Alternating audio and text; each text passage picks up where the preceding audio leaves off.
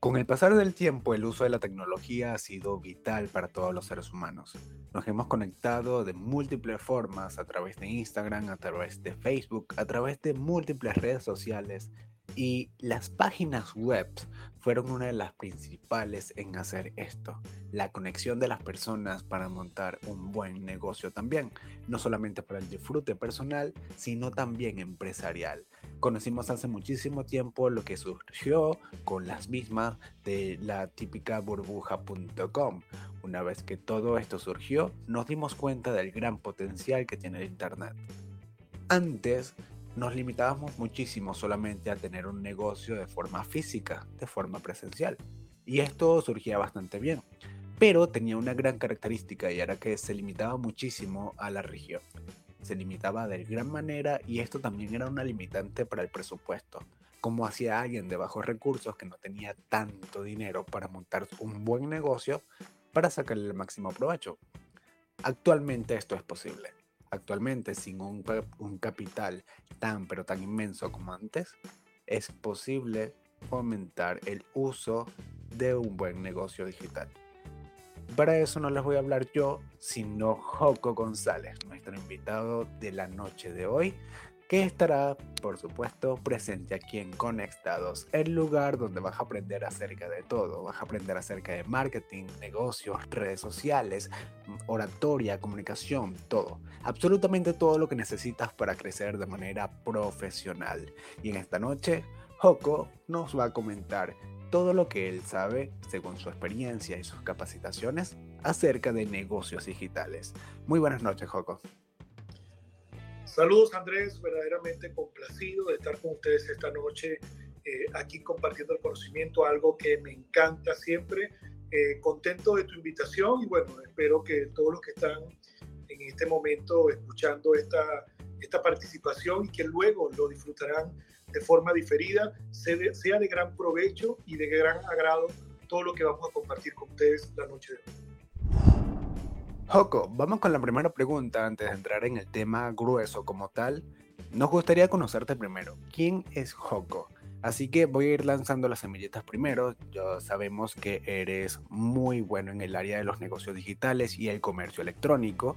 Y vamos a conocer un poquito más allá, porque también eres el CEO de empresas como Tech y entre otras. Así que me quiero que nos cuentes aquí por debajito qué viene siendo Tech y las demás empresas con las que trabajas.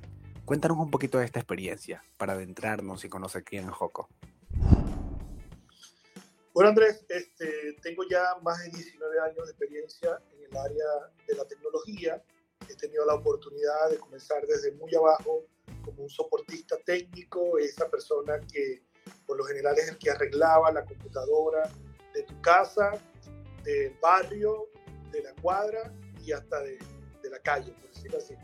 Eh, pasando luego a estudiar computación, hacer certificaciones, cursos y bueno, ir escalando poco a poco hasta tener la oportunidad eh, en varias empresas donde tuve prácticamente ya 12 años este, trabajando con varias organizaciones, tanto nacionales como internacionales, y ir escalando cada uno de ellos, hasta llegar a ser gerente de tecnología de una organización transnacional, viajar a otros países a, hacer proyectos y todo esto.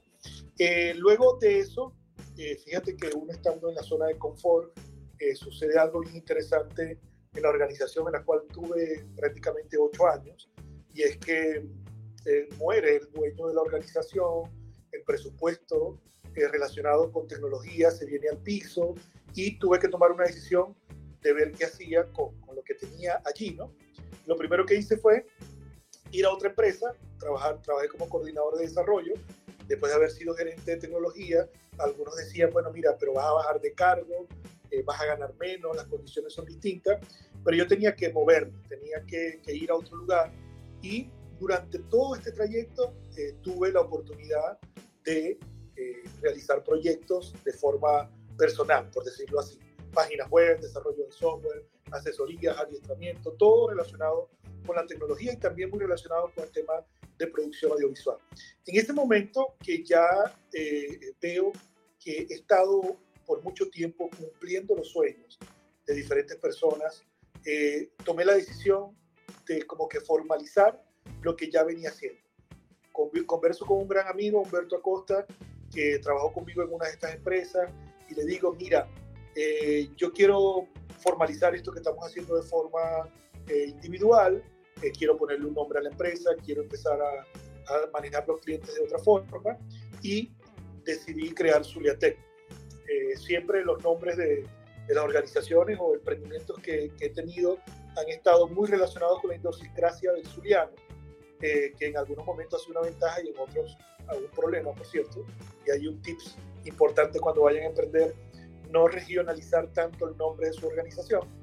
Eh, y bueno, tomé la decisión de crear Zuliatec. Eh, comenzamos con una página web, comenzamos atendiendo a algunos clientes y de, inmediatamente, prácticamente, decidí renunciar a la empresa que estaba, dedicarme formalmente a esto porque gané un proyecto que era un proyecto de desarrollo que por muy corto que iba a ser, iba a ser un año desarrollar un software. Yo dije, bueno, con un año estoy ganando lo mismo que tengo en la otra empresa, me dedico a mi organización, ofrezco otro servicio y voy creciendo. No habían pasado, no sé, tres meses cuando ya Humberto también había renunciado a su organización y bueno, empezó esto que se llama Zuliate, que nació el 20 de abril este, hace siete años y bueno, eh, en la actualidad es mi forma eh, prácticamente de vida. Esto también ha llevado a que he tenido otros emprendimientos, como el caso de Procodi. Procodi es una academia de formación de tecnología para niños y para jóvenes. Cuando yo comienzo eh, ya con mi propio emprendimiento, una de las cosas que empezamos a hacer es desarrollo de software y para nadie es un secreto que en todo el mundo hay una necesidad gigantesca de programadores o desarrolladores de software. Entonces yo siempre he empezado es cómo puedo generar una, relevo, una generación de relevo y cómo puedo atacar el problema de raíz entonces creamos una fundación para formar a niños y jóvenes en programación. Y luego de eso, bueno, se convirtió en una academia y ahora damos cursos, eh, tenemos también la parte de responsabilidad social y es otro emprendimiento del cual estoy relacionado. Y en plena pandemia también sacamos una unidad de negocio que tiene un nombre que es Flow, que es una unidad de negocio que tiene su nombre propio para este, ofrecer servicios en la nube, servidores y todo esto. Entonces, bueno, eso es un poco de lo que me he dedicado. Soy un amante del, emprendimiento, de la transformación digital con conciencia, enfocado mucho en todo lo que tiene que ver negocios digitales, con un gran suite, como digo yo, relacionado con el tema de producción audiovisual, porque me, me gusta agregarle toda esa forma de comunicar distinta y aprovechar la tecnología, como por ejemplo este espacio que estamos desarrollando el día de hoy. Bueno, un poquito este, es un resumen eh, en cinco minutos de lo, que, de lo que puedo estar haciendo o de lo que he hecho durante estos años. Maravilloso, maravilloso. Es estupendo conocer tu experiencia, además de que también eres locutor profesional y por supuesto conferencista, algo que vamos a ver en muchas de tus fotos en tus redes sociales, y es que te desempeñas muy bien en esta área no solamente también para lo que haces de forma personal y profesional, sino que también lo enseñas y eres capaz de transmitir ese conocimiento a múltiples personas. Y eso, por supuesto, es maravilloso. Joko, yo no solo vez tengo que preguntarte, ¿qué son los negocios digitales? O sea, ¿cuál viene siendo esa principal característica que tú digas, oye, ¿sabes qué? Si bien es cierto de que un negocio físico, como siempre se ha hecho, es una buena idea, ¿Por qué una persona que está recién comenzando, que tiene bajo presupuesto, le cae como anillo al dedo los negocios digitales? ¿Por qué eso? Los negocios digitales son todos aquellos que se hacen a través de una plataforma, valga la redundancia digital, aprovechándose del Internet. Eh, eso puede ser algo muy sencillo como vender un producto o un servicio a través de una plataforma como WhatsApp o tener toda una aplicación móvil desarrollada para saciar una necesidad este, en una colectividad. Entonces, todos esos, todas esas ventas que se hacen a través de la utilización de la tecnología se pueden llamar negocios digitales. Aquí, aquí también hay que ser muy consciente porque hay personas que llaman a los negocios digitales todos aquellos que tienen que ver directamente con criptomonedas o inversiones de, de monedas digitales que está también muy de, moda en la actualidad, no necesariamente son negocios digitales. ¿Tienen que ver con el Internet? Sí. ¿Se pueden considerar dentro de los negocios digitales? Sí. Ahora, no son los únicos negocios digitales que existen. ¿Por qué los negocios digitales vienen a potenciar los emprendimientos, como lo dijiste al principio en la excelente introducción que hiciste, eh, hace unos años, eh, poder tener un negocio nacional, no hablemos ni siquiera de internacional, tenías que tener una sede, tenías que eh, invertir en, en, una oficina o en un posicionamiento offline en X estado de, de Venezuela o tú estés ubicado para poder posicionar ese servicio. Ahora, a través de una plataforma digital, llámese redes sociales, página web o cualquier otra plataforma que exista, tu negocio puede estar eh, eh, al, al, fácil acceso de diferentes personas en cualquier región y a veces a cualquier hora. Entonces, por eso es que los negocios digitales vienen a facilitar la forma de cómo tú puedes promover tus servicios y tu producto. Como les digo, no necesariamente solo con una página web o con una app de forma avanzada, sino algo tan sencillo como desde una red social o cualquier plataforma que pueda existir. Aquí no queremos eh, echar a un lado la plataforma que de pronto puede ser gratuita, porque hay personas que dicen, no, eso no es un negocio digital porque tú lo que estás vendiendo por Instagram. Es un punto de partida. También se puede eh, considerar como que es un negocio digital. Lo importante es cómo lo desarrolla y cómo lo lleva. Pero por eso es que es tan importante, Andrés, eh, los negocios digitales en la actualidad. Yo considero que todo emprendedor debe desarrollar la habilidad de poder comercializar sus productos o sus servicios a través de medios digitales, indistintamente de que sea un talento. Porque si yo soy orador, si yo soy psicólogo, si yo soy odontólogo, zapatero, debo tener la habilidad de poder comunicar o transmitir o posicionar mis servicios a través de los medios digitales para poder aprovechar todo lo que está ocurriendo en la actualidad. Estupendo, estupendo. Tener la capacidad de utilizar lo que tú sabes, que se supone que no todo el mundo lo sabe también, y otorgar ese conocimiento a otras personas. Y esto lo hemos visto bastante actualmente, solamente que más centrado en el área de oratoria, en el lado de marketing y todas estas áreas, pero también es posible hacerlo con muchas de las otras áreas. Siempre y cuando hagas una buena investigación de mercado, todo es posible. Ahora bien, Joko, ¿tu recomendación cuál sería para una persona que está recién comenzando, que tiene las ganas de emprender, que tiene las ganas de utilizar algo, pero realmente no sabe cómo meterse bien en este mundo de los negocios digitales o que sencillamente no sabe por dónde empezar? ¿Cuáles serían tus recomendaciones para estos primeros pasos?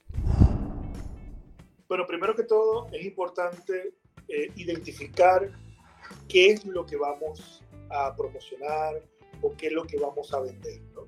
Existen muchas cosas que podemos vender de forma digital, pero es importante saber porque cada una se vende de una forma distinta. Si yo vendo un producto físico o vendo un producto digital, porque también existen los infoproductos, o vendo un servicio. Entonces, identificando de cuál es el tipo de servicio o de producto que yo voy a comercializar, cómo lo voy a ofrecer y qué plataforma puedo identificar. Por ejemplo, si yo quiero comercializar un producto físico, eh, vamos a imaginarnos que vamos a vender, por ejemplo, este, no sé, eso confeccionamos ropa o, o vestidos, eh, indumentaria y necesitamos tener, eh, por ejemplo, un inventario para poderlo hacer.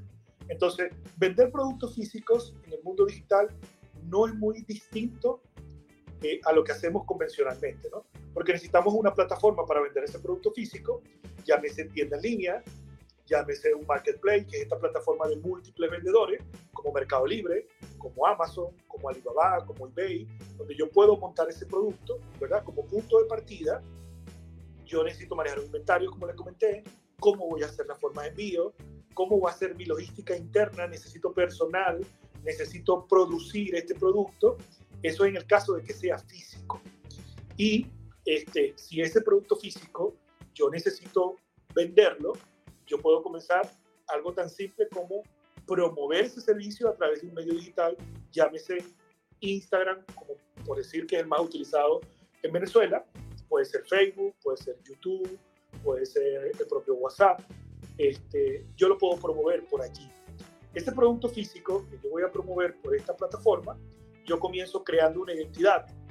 de, de este producto. Siempre es importante saber cuál es mi propuesta de valor única al momento de ofrecer este producto. Eh, porque yo puedo vender bolígrafos, pero ¿cuál es la propuesta única para vender este bolígrafo? Que los míos son personalizados, que la entrega es inmediata, que el bolígrafo tiene electricidad, no sé. Tenemos que identificar qué es lo que nos diferencia de los demás. Recuerden que anteriormente Bill Gates decía que si no estaba en Internet no existía, pero ahora todos estamos en Internet. ¿Cómo nos diferenciamos uno de los otros? Entonces, que tú no tengas un, un producto único no significa que puedas hacer la diferencia, porque la diferencia la puedes hacer con el servicio, la diferencia la puedes hacer con la plataforma, la diferencia la puedes hacer con la atención, ¿verdad? Que es distinta al servicio, con la forma como tú promueves tu marca y que las personas deseen adquirir ese producto. Entonces, este, podemos comenzar tan sencillo con una red social y podemos ir evolucionando con lo que vayamos a hacer. Existen plataformas como en los marketplaces, por ejemplo, Mercado Libre no cobra por publicar un producto, pero sí cuando lo vendes. Tienes que dejar una comisión. Entonces, con inversión cero, tú puedes montar el producto dentro de la plataforma, empezar a, empezar a comercializarlo y cuando lo vendas te van a cobrar una comisión por eh, utilizar la plataforma. Sin embargo, crear tu propia plataforma de pronto va a ser más costoso al inicio como inversión, tener tu propia tienda en línea, por ejemplo, eh, que tenés que usar un marketplace y la inversión es mayor, pero tú puedes comenzar con eh, este tipo de plataformas de múltiples vendedores que primero te dan una gran ventaja porque es como cuando tú quieres hacer un establecimiento físico, una tienda física y tú la colocas en una avenida en una calle donde no pasa nadie. Eso puede pasar con tu página web y hasta con tu propia red social. Si tú comienzas así. Si tú creas tu tienda en una avenida más transitada, aumenta la probabilidad de venta.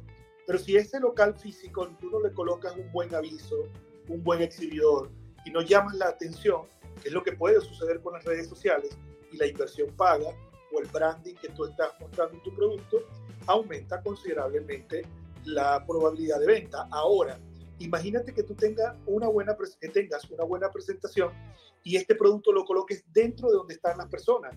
Imagínate que tú coloques tu establecimiento dentro de un centro comercial donde ya hay personas que hay un tráfico común, el, de pronto el centro comercial tiene una, un estilo particular del producto o servicio que tú ofreces, entonces aumentas totalmente la probabilidad de venta. Lo mismo ocurre con los marketplaces. Si tú buscas un producto Google, por lo general, siempre te aparece en los primeros resultados de búsqueda aparece Mercado Libre. Entonces significa que tener un producto allí puede traer buenos beneficios. Y no les quiero decir, imagínense cómo es en Amazon, por ejemplo, este, pero en Amazon, bueno, hay que tener unas condiciones especiales para los que estamos en Venezuela a veces es un poquito más difícil, pero plataformas como Mercado Libre o LX en su tiempo y otras más que existen. Entonces, hay muchas formas de poder comenzar. Si yo lo que vendo es un producto digital, también existen plataformas para producto digital como el caso de Udemy, de Hotmart, este, donde también puedes poner tus cursos, tú puedes poner tus videos, tus audios. Eh, por ejemplo, si tú, puedes, si tú estás comercializando un podcast porque quieres que la persona pague para disfrutar el podcast, también lo puedes meter en una plataforma. Y aquí también quiero hacer un paréntesis bien importante, y es que a veces cuando hacemos contenido digital, no necesariamente monetizamos o ganamos dinero por la adquisición del contenido. Por ejemplo, yo hago un podcast, que por cierto sale mañana, que se llama Hoku con la tecnología, lo pueden ubicar en todas las plataformas, y ese podcast ya ya tengo casi, no sé, 10 eh, años haciéndolo, algo así, y la gente no me paga por disfrutar del podcast, pero el podcast me posiciona como un experto y la gente me llama para consultorías y asesorías porque escucharon algún tema en particular en el podcast. Entonces, fíjense cómo yo puedo comercializar un servicio a través de una plataforma como el podcast sin que las personas paguen directamente por él. La monetización puede venir por otro lado. También ocurre con las redes sociales, también ocurre con los videos, también, por lo menos, los youtubers a veces ganan más dinero porque las personas compran productos gracias a sus recomendaciones que es lo que le paga la plataforma por los videos que publica. Entonces, hay un universo de posibilidades para poder comercializar tus productos, lo importante, como les dije, es primero identificar cuál es ese producto y luego evaluar con qué plataforma podemos comenzar para así seguir con una serie de pasos que están involucrados eh, con el tipo de producto. Y bueno, hay muchas cosas que se pueden vender, pero es importante que ustedes la, la, la determinen. Maravilloso, Joko, te doy toda la razón. Y el siguiente segmento es patrocinado por Crispex y Silano. Si deseas algún tipo de publicidad o diseño gráfico en tu marca, Crispex y Silano es la mejor y la más indicada para ello. Todo lo que puedas imaginarte con respecto al diseño gráfico, ella te lo va a realizar. Ya sean flyers, ya sean tarjetas de presentación, todo, absolutamente todo lo que tu marca necesita, ella te lo va a tener. Ahora bien, una vez que ya conocemos las principales bases para tener un negocio digital, cae la siguiente pregunta, Joko. ¿Realmente es tan fácil como solamente tener una red social, como publicar el producto en el lugar donde se piensa publicar, ya sea en Mercado Libre o nuestra página web? ¿Es realmente tan fácil o, según lo que considero gracias a las opiniones de otros expertos, y esto lo vas a consolidar tú también, lleva casi casi el mismo trabajo que montar una empresa real, es decir, una empresa física. Según tu experiencia, ¿cómo es esto? Eh, siempre tenemos una impresión, una expectativa. Eh, las personas que hablan de los negocios digitales, lo primero que se le viene a la mente es Amazon. Yo quiero tener una plataforma como Amazon, wow, yo quiero vender como se vende por Amazon o Mercado Libre, que lo mencioné recientemente. Pero detrás de ese tipo de plataformas hay muchos años de evolución, de trabajo y de crecimiento. Entonces, es una expectativa, pero no es la realidad. Otros como expectativa tienen, voy a vender por mi página en línea, voy a estar en mi casa en chores, tomándome un té, comiendo en mi escritorio y vendiendo desde mi casa de una forma muy sencilla. No es que no funcione así, pero es la expectativa que tenemos. No, si en vez de, invertir en un local físico, invierte en una tienda en línea o en una plataforma digital porque es más económico, dependiendo del tipo de producto, dependiendo del tipo de servicio, puede ser muchísimo más económico hacerlo de forma digital que hacerlo de forma presencial. Pero también tenemos que tomar en cuenta que no todos los productos o todos los servicios culturalmente son aceptados o son considerados exitosos o que se pueden vender de forma masiva en el mundo digital. Hay una estadística muy importante que quiero que sepan y es que solamente el 2% de las visitas que puede tener una plataforma digital en, en averaje o en promedio mundial son las que se convierten exitosas en venta. O sea que el, que el porcentaje de conversión de, por ejemplo, de una tienda en línea es del 2%. Si te visitan 100 personas, solo compraron dos. En cambio, cuando tú tienes una tienda física, de pronto entran 100 personas a la tienda física y te compran más. Eso va a depender también, como les dije, del producto, el servicio, el lugar, la atención y otra serie de cosas. Entonces, no necesariamente porque un producto digital o un servicio que vayas a vender de forma digital va a ser más sencillo que hacerlo de forma física. Ahora, cuando, cuando tú tienes una plataforma tienes que invertir en ella. Tú la puedes crear tú solo, porque existen plataformas gratis como por ejemplo Wix, o hay una parte de WordPress que es gratis, o bueno, muchas plataformas tienen algunos accesos gratis. Tú puedes crear una página web o, desde allí puedes montar tu producto o servicio y empezar a vender. Eh, si no, tienes que hacerlo con una persona o con una agencia o con una empresa como la que tengo yo para poder hacer este tipo de, de solución.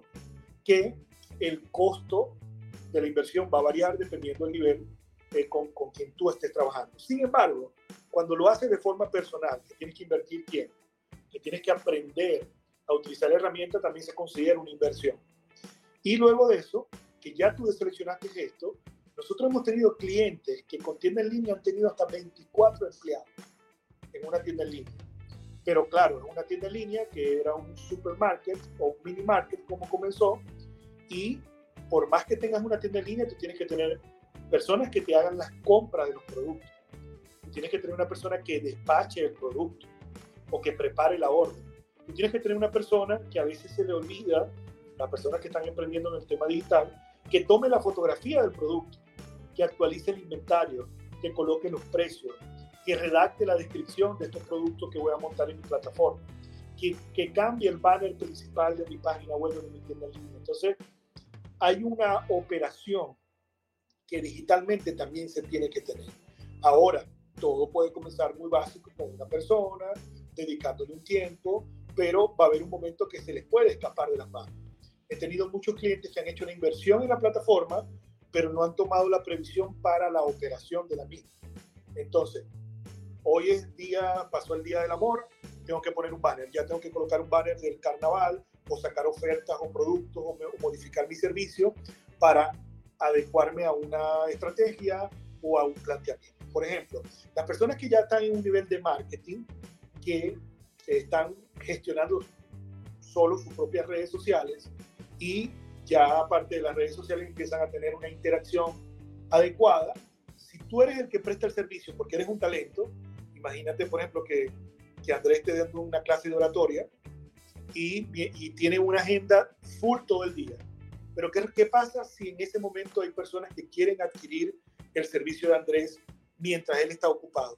Entonces ya hay que empezar a desarrollar herramientas o tener un equipo de trabajo para poder atender la demanda que se puede ir creando según los resultados que vayamos teniendo. Siempre es importante comenzar a arrancar, no necesariamente con lo más avanzado, pero sí saber cuál es el camino al que voy a llevar. Por eso es que es importante conocer los negocios digitales, saber cuáles son los tipos de plataformas, cómo se manejan los pagos, cómo se manejan los envíos, cómo se maneja la logística, cómo se maneja la administración, cómo se maneja el marketing, cómo puedo automatizar mis procesos o mis servicios de venta para también eh, cumplir con esa tan anhelada frase que se consigue en internet que dice, ¿te imaginas seguir facturando mientras estás durmiendo? Sí, eso puede ocurrir, pero tienen que estar unas condiciones previas dadas para poder llegar a ese punto. Entonces, no necesariamente porque tengas una plataforma o un proyecto digital, significa que va a ser más sencillo o que va a ser más económico. Eh, dependiendo del tipo, o sea, si tú piensas en montar una tienda de ropa exclusiva en un centro comercial y piensas llevarlo al internet, a, va a ser más económico hacerlo, hacer una tienda en línea, en vez de comprar un local, exhibidores, este, todo lo que quiere de iluminación, pagar el condominio y todo eso. Igualito la tienda en línea tienes que pagar hospedaje, tienes que pagar dominio, tienes que pagar a quien que te haga la tienda, quien te la administre, quien tome las fotos y de pronto, y esto es muy importante, volviendo al tema del 2%, de pronto tu tienda en línea no se, no se convierte al principio en el 100% de tus ventas. Sigue vendiendo por Instagram, sigue vendiéndole a los amigos y la plataforma digital puede potenciar tu negocio, pero de pronto al principio no se convierte en el 100% de tu venta. Y eso es importante que lo tengas claro. Estupendo, Joko, y te doy la completa razón en ello. Hay algo bastante peculiar con esto y es que a menudo se le puede pensar a alguien, se le puede ocurrir a alguien que la manera como nosotros vamos a desarrollar nuestro emprendimiento digital o nuestro negocio digital viene siendo ya más tarea fácil, es decir, que piensa que tus palabras se refieren únicamente a que, bueno, lo único que tienes que hacer es optimizar tu Instagram, montar tu página web y comienza a vender. Suena muy fácil y mi temor es que las personas lo vean así cuando realmente hay un arduo trabajo detrás y esto con tu experiencia lo demuestra fácilmente. Ahora, la cuestión está aquí en que no queremos que las personas vean esto como que solamente un negocio digital con estas características, página web, Instagram y listo, ya, tan fácil así como listo. Pero la realidad es que igualmente se manejan los mismos temas para montar un mismo negocio físico o presencial en cuanto a marketing se refiere. Es decir, en este caso no es marketing presencial, pero sí virtual. Vamos a tener que optimizar todo, hacer un estudio de mercado, ver si es rentable o no es rentable ese producto que tú estás vendiendo. Debes tener en cuenta muchísimas cosas antes de publicarlo, porque si bien es cierto de que el costo de un alquiler de un, de un local es muchísimo menor al costo de un hospedaje en internet, igualmente se necesita el dinero. E igualmente es una inversión que estás haciendo, cosa que no la puedes perder así como así. Y además del tiempo que vas a invertir allí para ello. La cuestión está en que te concentres en que, si bien es cierto de que es un negocio digital, no es un juego, no es algo que vas a hacer así solamente porque así a intentarlo y ya. Se necesita también estrategia, se necesitan también tiempo y dedicación para observar el mercado y muy importante acá es que descubras tú mismo y observes si lo que piensas vender realmente es rentable. Si lo que piensas publicar allá afuera, las personas lo piensan y lo deciden comprar.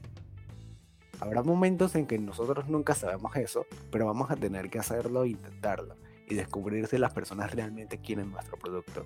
La cuestión está en que intenta por lo menos no lanzarte al vacío invirtiendo una cantidad inmensa de dinero si ni siquiera sabes si eso va a ser rentable o no. Por lo menos va experimentando poco a poco y sigue de lleno con eso.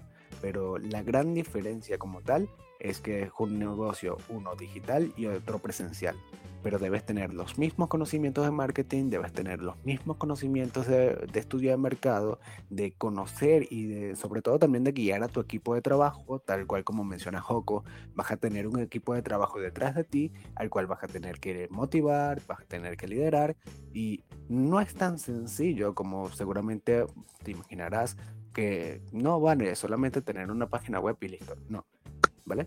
Esto es Adelante, Joco, cuéntanos. sí, me gustaría agregar algo a lo que estás mencionando y, le, hablo de un caso, una experiencia reciente. Hacer una, hicimos una tienda en línea para una ferretería y no sé, no sé si han cuantificado cuántos ítems o cuántos productos puede tener en stock una ferretería. Este caso era una ferretería muy grande aquí en la ciudad que tiene más de 20.000 ítems entonces imagínense ustedes tener una tienda en línea muy bonita, carga rápido, tiene diseño, se ven los dispositivos móviles, empieza a aparecer en Google, pero ¿cómo cargo 20.000 productos a una página web? ¿no? Entonces ahí viene un trabajo de preparar a un equipo para que pueda tomarle fotografías a algunas cosas que a veces es complejo hacerle fotografías, como por ejemplo a la arena, al cemento, a, a no sé, a un tubo, eh, porque si tú te vas a, si buscas una herramienta es sencillo, si buscas algunas cosas en particulares, pero imagínate a unas cabillas, a unos bloques este, que son material de construcción, ¿cómo le tomas una fotografía que se vea agradable en una, en una tienda en línea? Y luego de eso, ¿cómo mantener mi inventario? Que, que, que suponte que no montes los 20.000 productos, que me parece que es descabellado, montar 20.000 productos en una tienda en línea, debes montar lo que tiene mayor rotación, lo que tú consideras que son más ganchos, porque hay cosas que no lo van a comprar en la tienda en línea, pero lo necesitas tener allí como para que la gente vea que tiene variedad. Y esto, para poderlo controlar, tuvimos que inmediatamente llegar a otro nivel.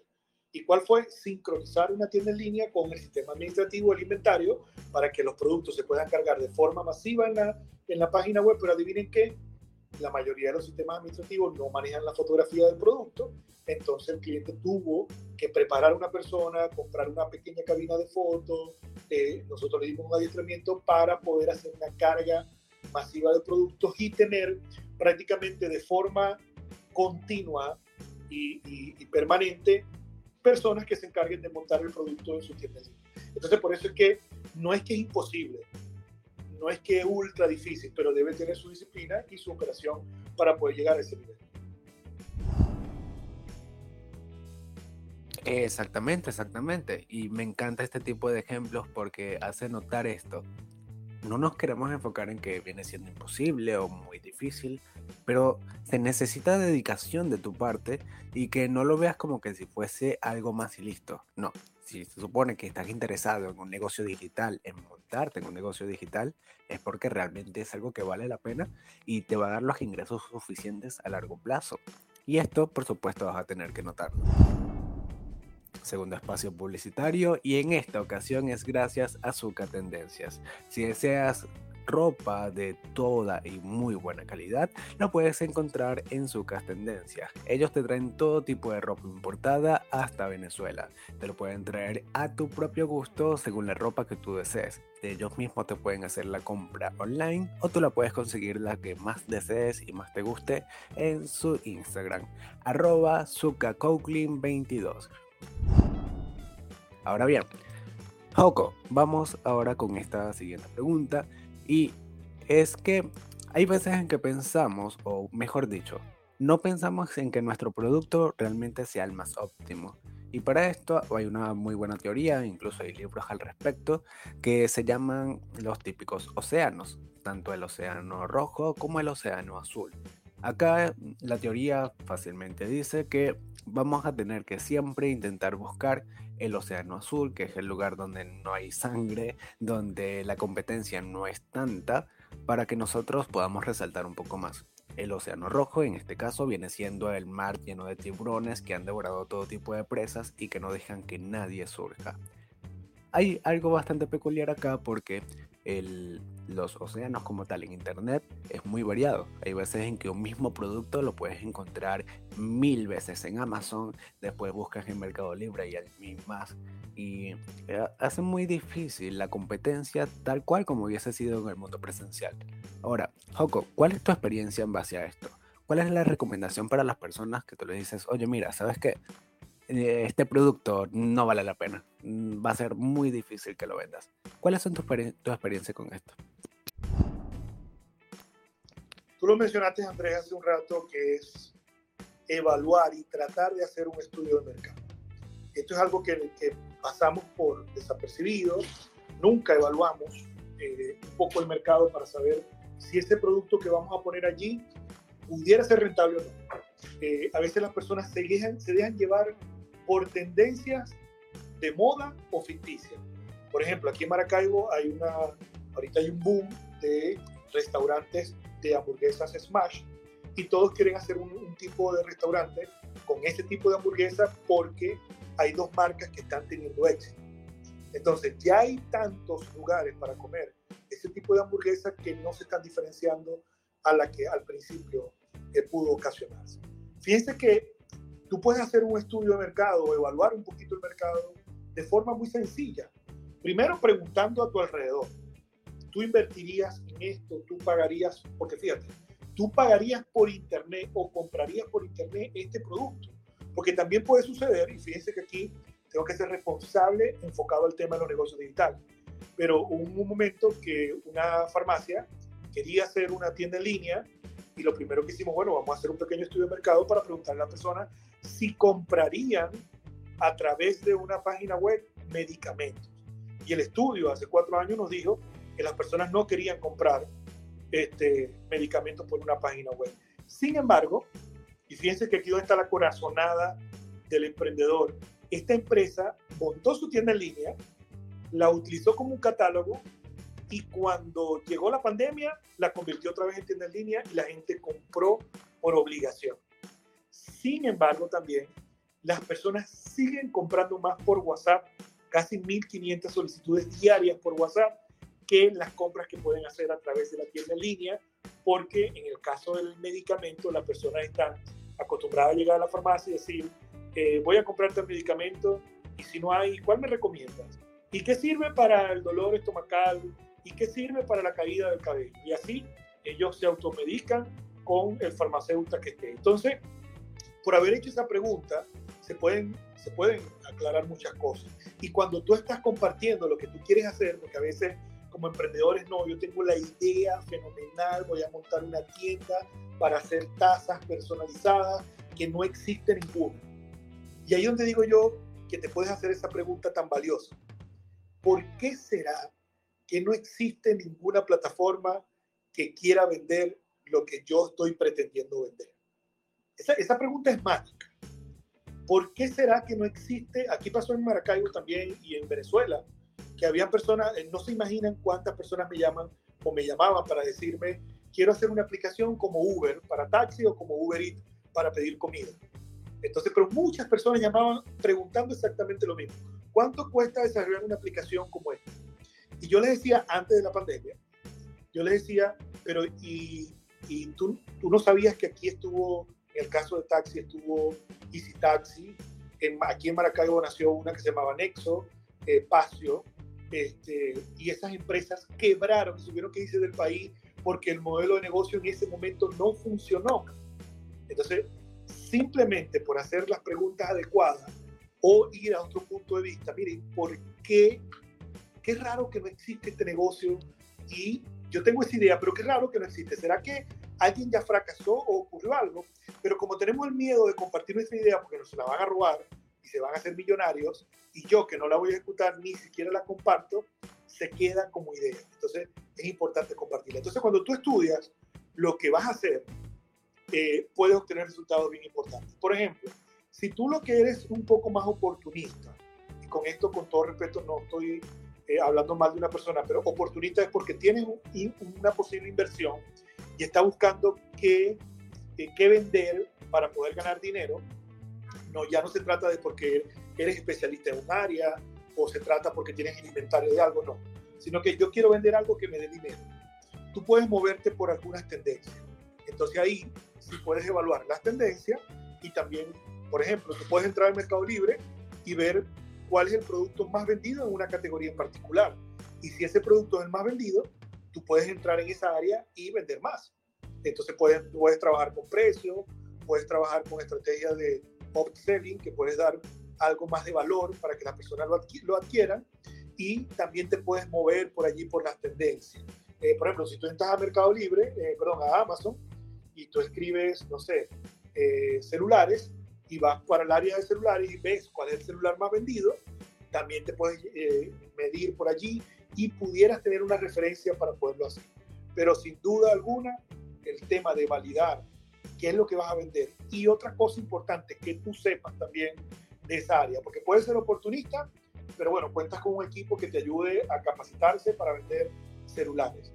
Pero si te vas a, si te vas a introducir en un área de negocio donde tú no tienes experiencia en el producto, puedes perder tu inversión. Entonces, bueno, esas serían mis recomendaciones si están tomando la iniciativa de adentrarse a un negocio y más si es digital. Validar un poquito eso para ver cómo lo pueden afrontar. Magnífico, Joco. Muchísimas gracias por toda esta rica información. Ahora sí, vamos con la pregunta final. Joco, ya conocimos un poco más acerca de los negocios digitales y de la gran importancia que estos tienen. Ahora, vamos a conocer un poquito más de ti, vamos a conocer un poco más de Joco González. Joco, ¿cuál fue esa gran inspiración? ¿Qué fue eso que hizo que en ti, dentro de ti, dijera, ¿sabes qué? me gustaría enfocarme en esta área. Me encanta el marketing, me encantan los negocios, me encanta hacer todo esto.